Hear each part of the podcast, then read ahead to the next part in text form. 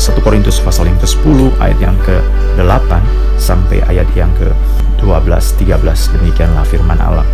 Janganlah kita melakukan percabulan seperti yang dilakukan oleh beberapa orang dari mereka. sehingga pada satu hari telah tewas 23 ribu orang. Dan janganlah kita mencobai Tuhan seperti yang dilakukan oleh beberapa orang dari mereka, sehingga mereka mati di pagut ular. Dan janganlah kita bersungut-sungut seperti yang dilakukan oleh beberapa orang dari mereka, sehingga mereka dibinasakan oleh malaikat maut. Semuanya ini telah menimpa mereka sebagai contoh dan dituliskan untuk menjadi peringatan bagi kita yang hidup pada waktu di mana zaman akhir telah tiba. Sebab itu siapa yang menyangka bahwa ia teguh berdiri, hati-hatilah supaya ia jangan jatuh. Pencobaan-pencobaan yang kamu alami ialah pencobaan-pencobaan biasa yang tidak melebihi kekuatan manusia, sebab Allah setia, dan karena itu Ia akan tidak akan membiarkan kamu dicobai melampaui kekuatanmu. Pada waktu kamu dicobai, Ia akan memberikan kepadamu jalan keluar, sehingga kamu dapat menanggungnya. Selamat pagi umat-umat yang dikasih Tuhan. Pada pagi hari ini, dalam surat 1 Korintus pasal yang ke-10 pada bagian ini, kita sedang berada pada suatu penjelasan bagaimana kita harus menyangkal diri supaya jangan menjadi batu sandungan bagi orang lain. Walaupun kita mengalami, memiliki, mempunyai kebebasan, sebenarnya kebebasan itu tetap kita serahkan supaya kita membatasi diri sehingga dengan kebebasan itu kita tidak menjadi sandungan bagi orang lain. Tetapi sebaliknya, waktu kita membatasi diri, maka orang lain memperoleh kesempatan untuk diselamatkan. Nah, ini yang disampaikan oleh Rasul Paulus kepada jemaat di Korintus di tengah-tengah kebiasaan mereka, di tengah-tengah lingkungan mereka yang biasa dengan suatu kemewahan, yang biasa dengan kehidupan-kehidupan percabulan yang mereka lihat sehari-hari karena memang kota itu begitu kotor dan najis walaupun kota itu terkenal dan kaya, tetapi Paulus mengingatkan orang percaya harus waspada karena walaupun engkau boleh makan, tetapi karena karena itu adalah suatu situasi yang sangat genting, maka waktu engkau makan itu bisa menjadi suatu persetujuan kepada perbuatan-perbuatan yang tidak senonoh. Jadi tidak tahu apa yang terjadi seperti orang Israel pada waktu mereka ada sekitar 600 ribu orang laki-laki saja. Itu berarti mungkin mereka memiliki jumlah yang lebih besar daripada itu, bisa sekitar 2 juta orang. Dan bagaimana dalam 2 juta orang satu berkumpul hanya gara-gara satu patung lembu emas mungkin yang tingginya hanya sekitar mungkin sekitar satu meter setengah yang diangkat tinggi oleh manusia itu mungkin hanya sekitar berapa meter saja. Bagaimana mungkin menjangkau orang yang paling ujung, kerumunan yang paling jauh? Jumlah yang berkumpul itu 2 juta orang. Jadi bayangkan saja kalau ada satu kerumunan lapangan sepak bola, ya kan? Seberapa tinggi orang bisa melihat satu benda? Pasti harus butuh tinggi sekali kalau kita mengangkat satu benda. Jadi kadang-kadang banyak orang itu hanya melihat, oh di sana ada kerumunan, ayo kita ikut. Oh mereka di sana makan, ayo kita ikut juga. Kita dengar mereka tidak tahu itu makan karena apa, mereka tidak tahu itu bersorak karena apa, mereka tidak tahu itu rame karena apa. Mereka ikut-ikut saja. Itulah psikologi keadaan kalau berkumpul masa yang besar. Jadi pada waktu itu tidak semua barangkali mengerti tentang adanya lembu emas, hanya orang-orang yang tertentu. Makanya kalimat-kalimat dalam ayat firman Allah dituliskan tentang sebagian dari antara mereka atau beberapa di antara mereka. Jadi saudara-saudara kita harus menyadari makan kita itu karena apa, untuk apa. Jadi tujuannya harus jelas. Kita diundang oleh siapa dan bagaimana harus jelas. Jangan asal ikut makan, jangan asal ikut rame-rame, jangan asal ikut apa pun jadi harus mari perhatikan dengan sungguh-sungguh supaya kita jangan terjebak seolah-olah memberi persetujuan-persetujuan pada hal-hal yang tidak patut. Jadi harus dapat dibedakan. Kalaupun kita diundang dalam kumpulan-kumpulan orang yang belum percaya kepada Kristus, tetap waspada. Jadi kita datang karena menghormati orang yang mengundang atau kita datang karena memberi persetujuan pada acara yang dikerjakan. Harus hati-hati dan waspada. Jadi hal-hal ini harus dapat kita lihat dengan bijak sehingga kita tidak tergantung oleh apa pun juga. Nah, saudara-saudara yang dikasih Tuhan, ini adalah bagian yang membicarakan tentang bagaimana menyangkal diri supaya orang tidak tersandung dan orang lain juga boleh diselamatkan. Jadi kita membatas diri dengan kebebasan kita. Tapi Paulus memberikan beberapa hal ajaran-ajaran yang diselipkan pada bagian sebagai contoh sehingga bagian-bagian yang dijadikan sebagai contoh itu bisa juga kita pelajari prinsip-prinsip firman Allah yang ada di sana. Yaitu apa? Ayat yang keenam itu sebenarnya dimulai dengan jangan kita menginginkan hal-hal yang jahat seperti yang diperbuat oleh orang Israel. Jadi suatu keinginan-keinginan yang jahat biarlah jangan kita inginkan. Lalu ayat yang ketujuh, kita juga menjadi orang-orang yang terlibat pada penyembah-penyembah berhala. Jadi saudara-saudara, dalam hal inilah kita tadi sebutkan bahwa kalau kita diajak, diundang, di diminta untuk datang untuk hadir, lalu kita makan, hati-hati. Kita ikut dalam hal apa? Ini adalah suatu hal yang mengacu pada keluaran pasal 32 ayat yang ke-6 bahwa orang Israel pada waktu itu sedang menyembah patung lembu emas tetapi seberapa orang tahu bahwa sekarang sedang terjadi patung lembu emas yang penting pada waktu itu mereka makan dan minum jadi ada hal-hal yang sangat-sangat perlu kita waspadai karena makan minum kita itu bisa menjadi persetujuan kepada penyembah berhala. Jadi saudara-saudara dikasih Tuhan hal yang sederhana sekali tapi itu bisa menimbulkan kerusakan yang besar. Jangan menginginkan hal yang jahat Jangan kamu jadi menjadi penyembah berhala hanya karena hal-hal yang dari makan dan minum. Ditambah lagi dalam ayat yang ke-8, jangan kita melakukan percabulan seperti yang dilakukan oleh beberapa orang dari mereka. Jadi hal ini juga adalah istilah yang beberapa orang dari mereka. Mungkin tidak semua, tapi karena perbuatan yang beberapa orang ini semua menjadi terhitung. Ada pepatah Indonesia mengatakan karena nila setitik rusaklah susu sebelanga. Jadi hanya karena beberapa orang yang melakukan suatu perbuatan, maka seluruhnya diperhitungkan telah melakukan perbuatan tersebut. Jadi orang Korintus adalah biasa menjadi orang-orang yang melihat bagaimana praktik penyembahan kepada Dewi Afrodit, yaitu Dewi kesuburan yang semua orang-orang melakukan suatu percabulan dan pesta pora kepada para imam-imam perempuan-perempuan yang melaksanakan ritual-ritual kesuburan.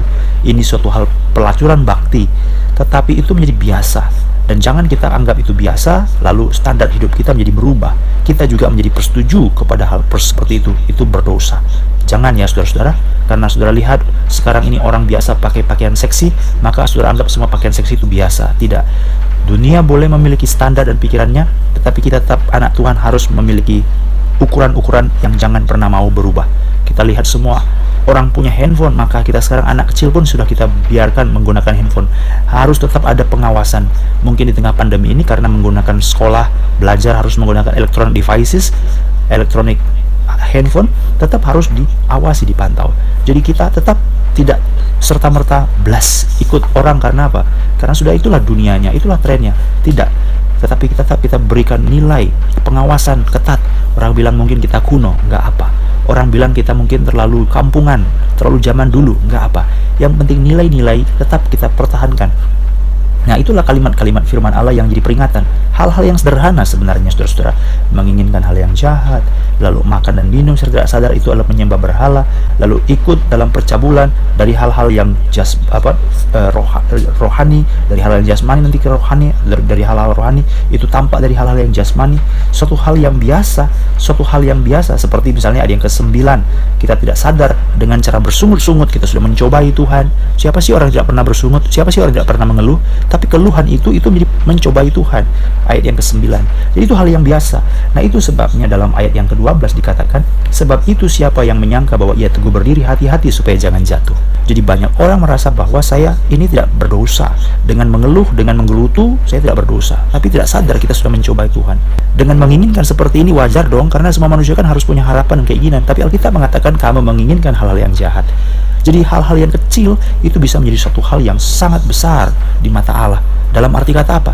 Bagi kita mungkin itu biasa karena kita menganggap kita ini adalah manusia berdosa dan semua juga orang melakukan seperti itu. Tapi kita anak Tuhan. Jadi perbuatan kecil yang kita anggap itu biasa di mata Allah itu mungkin menjadi satu peristiwa yang sangat serius sekali.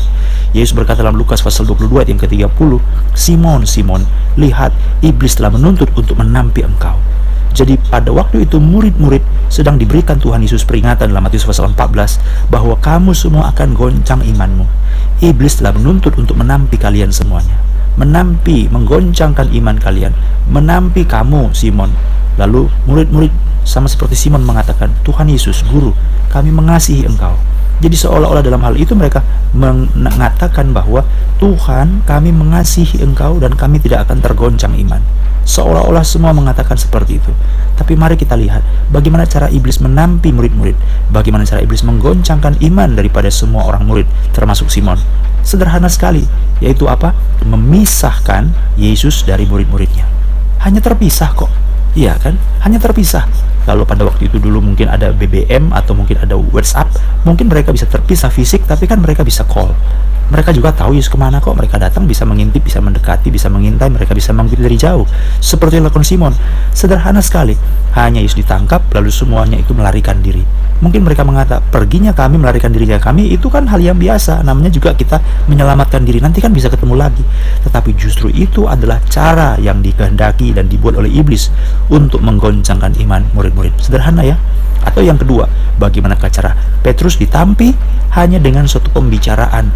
Itu pembicaraan yang sederhana pertanyaan yang sederhana, bukan pertanyaan yang interrogatif yang ditanya oleh polisi kepada tersangka, bukan. Itu hanya seorang hamba biasa yang bertanya, "Eh, bukankah engkau adalah orang daripada murid yang diadili itu?" Petrus mengatakan tidak, sampai tiga kali dia berkata dengan bersumpah, "Tidak." Dengan mengutuk-ngutuk, "Tidak." Lalu berkokol ayam. Dia sudah menyangkal Yesus tiga kali. Istilah menyangkal itu adalah pembicaraan yang sebenarnya di ruang yang jauh. Jadi sama seperti misalnya ada dalam ruangan pengadilan, saudara ikut ke dalam pengadilan itu tetapi masih di emperan hanya ketemu dengan tukang parkir, tukang jual pedagang asongan, pedagang rokok, yang jual aqua. Itu hanya ngobrol-ngobrol biasa, nggak ada hubungan sih sama apa yang ada di dalam. Tetapi itulah yang dialami oleh Petrus. Pembicaraan itu tidak ada hubungan dengan ada yang di dalam. Tetapi justru pembicaraan yang kecil, pembicaraan yang enteng, yang ringan, yang sederhana itulah dipakai oleh iblis untuk menampi Petrus. Jadi Alkitab mengatakan hal-hal yang kecil jangan kita abaikan. 1 Korintus pasal 10 ayat 12. Siapa yang menyangka bahwa ia teguh berdiri, hati-hatilah supaya ia jangan jatuh. Ada orang mengatakan tidak ada berhala kok. Aku bisa makan makanan yang berhala kok, nggak masalah. Kan yang penting Tuhan atas segala-galanya. Yesus itu yang penting. Tapi dengan prinsip seperti itu, engkau tidak sadar, engkau telah jatuh hal yang kecil karena apa? Karena dengan berpikir seperti itu tidak sadar engkau tidak lihat ada orang yang memperhatikanmu dan dengan caramu dia menjadi berdosa betapa kita juga telah bersalah kepada Tuhan karena lewat kelakuan kita, keadaan kita, orang lain jadi berdosa. Saudara-saudara dikasih Tuhan, marilah kita memperhatikan bagaimana menyangkal diri memikul salib. Begitu banyaknya persoalan-persoalan yang kita alami hanya gara-gara hal-hal yang kecil. Kita menginginkan hal yang jahat, kita mengeluh, kita menggerutu, kita melakukan perbuatan-perbuatan yang biasa sebenarnya. Menurut kita biasa kok. Masa aku harus mengalami persoalan seperti tidak? Alkitab mengatakan hal-hal yang kecil perhatikan. Jangan karena hal yang kecil itu kita menjadi terjungkal dan jatuh. Manusia jatuh tersandung bukan karena batu yang besar, tapi karena batu yang kecil. Jadi mari kita perhatikan hidup kita. Kadang-kadang kita menganggap aku biasa begini, aku biasa begini. Tidak. Ubah, minta Tuhan menolong dan membantu kita supaya hidup kita terus berubah, diperbaharui dari sehari ke sehari sehingga setiap hal apa pun yang kita kerjakan, kita sungguh-sungguh mau memperhatikan semuanya di hadapan Tuhan. Alkitab berkata dalam ayat 13, pencobaan-pencobaan yang kamu alami ialah pencobaan biasa. Jadi ayat ini sebenarnya lahir dari suatu pemikiran dan suatu penjelasan karena semua hal-hal yang kecil itu sebenarnya sudah diberitahukan kepadamu. Tetapi karena kamu mengabaikannya, kamu mengalami pencobaan. Seharusnya bisa itu tidak jadi kepadamu. Ataupun kalau pencobaan datang kepadamu, sebenarnya kamu bisa mengatasinya. Karena apa? Karena itu biasa. Andai kata kamu menghiraukan, mengindahkan, andai kata kamu mengindahkan, andai kata kamu mendengarkan, andai kata kamu mentaati, menturuti apa yang kuperintahkan kepadamu, maka pencobaan-pencobaan yang kamu alami itu tidak perlu terjadi. Atau pencobaan yang kamu alami itu pasti bisa kamu lampaui. Karena apa? Karena itu semuanya adalah Alkitab berkata, pencobaan-pencobaan yang kamu alami ialah pencobaan yang biasa. Karena kita terlalu meremehkan hal-hal yang kecil, menganggap biasa hal-hal yang penting, maka kita pun mengalami penco pencobaan. Padahal sebenarnya pencobaan-pencobaan yang kita alami itu adalah pencobaan yang biasa, tidak terlalu besar-besar amat. Jadi coba saudara, kalau saudara itu jujur menggunakan keuangan, berapa uang masuk, saudara bisa kelola dengan baik dengan berapa penyesuaian dengan berapa uang keluar saudara bisa pikirkan berapa banyak uang yang dapat, berapa banyak uang yang dibelanjakan. Pasti saudara tidak terjebak dengan hal-hal kesulitan ke keuangan. Tapi karena saudara masuk pada satu peristiwa di mana saudara mengerjakan sesuatu yang melampaui daripada kemampuan kita yang seharusnya, maka kita terlibat dalam berbagai-bagai pencobaan. Yesus Paulus mengatakan sesuatu hal yang sangat penting saudara-saudara. Kenapa orang bisa menyiksa dirinya dengan berbagai-bagai duka cita? Kenapa orang bisa menyiksa dirinya dengan berbagai-bagai duka cita? Karena apa? Karena dia melampaui, melewati satu hal. 1 Timotius pasal yang ke-6 ayat yang ke-9. Ia berkata begini. 1 Timotius 6 ayat yang ke-9. Tetapi mereka yang ingin kaya terjatuh ke dalam pencobaan, ke dalam jerat, dan ke dalam berbagai-bagai nafsu yang hampa dan yang mencelakakan, yang menenggelamkan manusia ke dalam keruntuhan dan kebinasaan. Karena akar segala kejahatan ialah cinta uang. Sebab oleh memburu uanglah beberapa orang telah menyimpang dari iman dan menyiksa dirinya dengan berbagi-bagi duka. Jadi kenapa dia menyiksa dirinya dengan berbagi-bagi duka cita? Kenapa dia tersiksa dengan berbagi-bagi duka cita? Kenapa dia bisa menyimpang dari iman? Sederhana, karena dia cinta uang. Karena dia ingin kaya. Jadi coba dia tidak memiliki keinginan untuk kaya. Coba dia tidak memiliki cinta uang. Tentu dia tidak akan terjerumus, terjerat ke dalam segala macam kesusahan. Jadi saudara-saudara dikasih Tuhan, itulah sebabnya penting bagi kita sebagai orang percaya menguasai diri, memperhatikan diri, membatasi diri.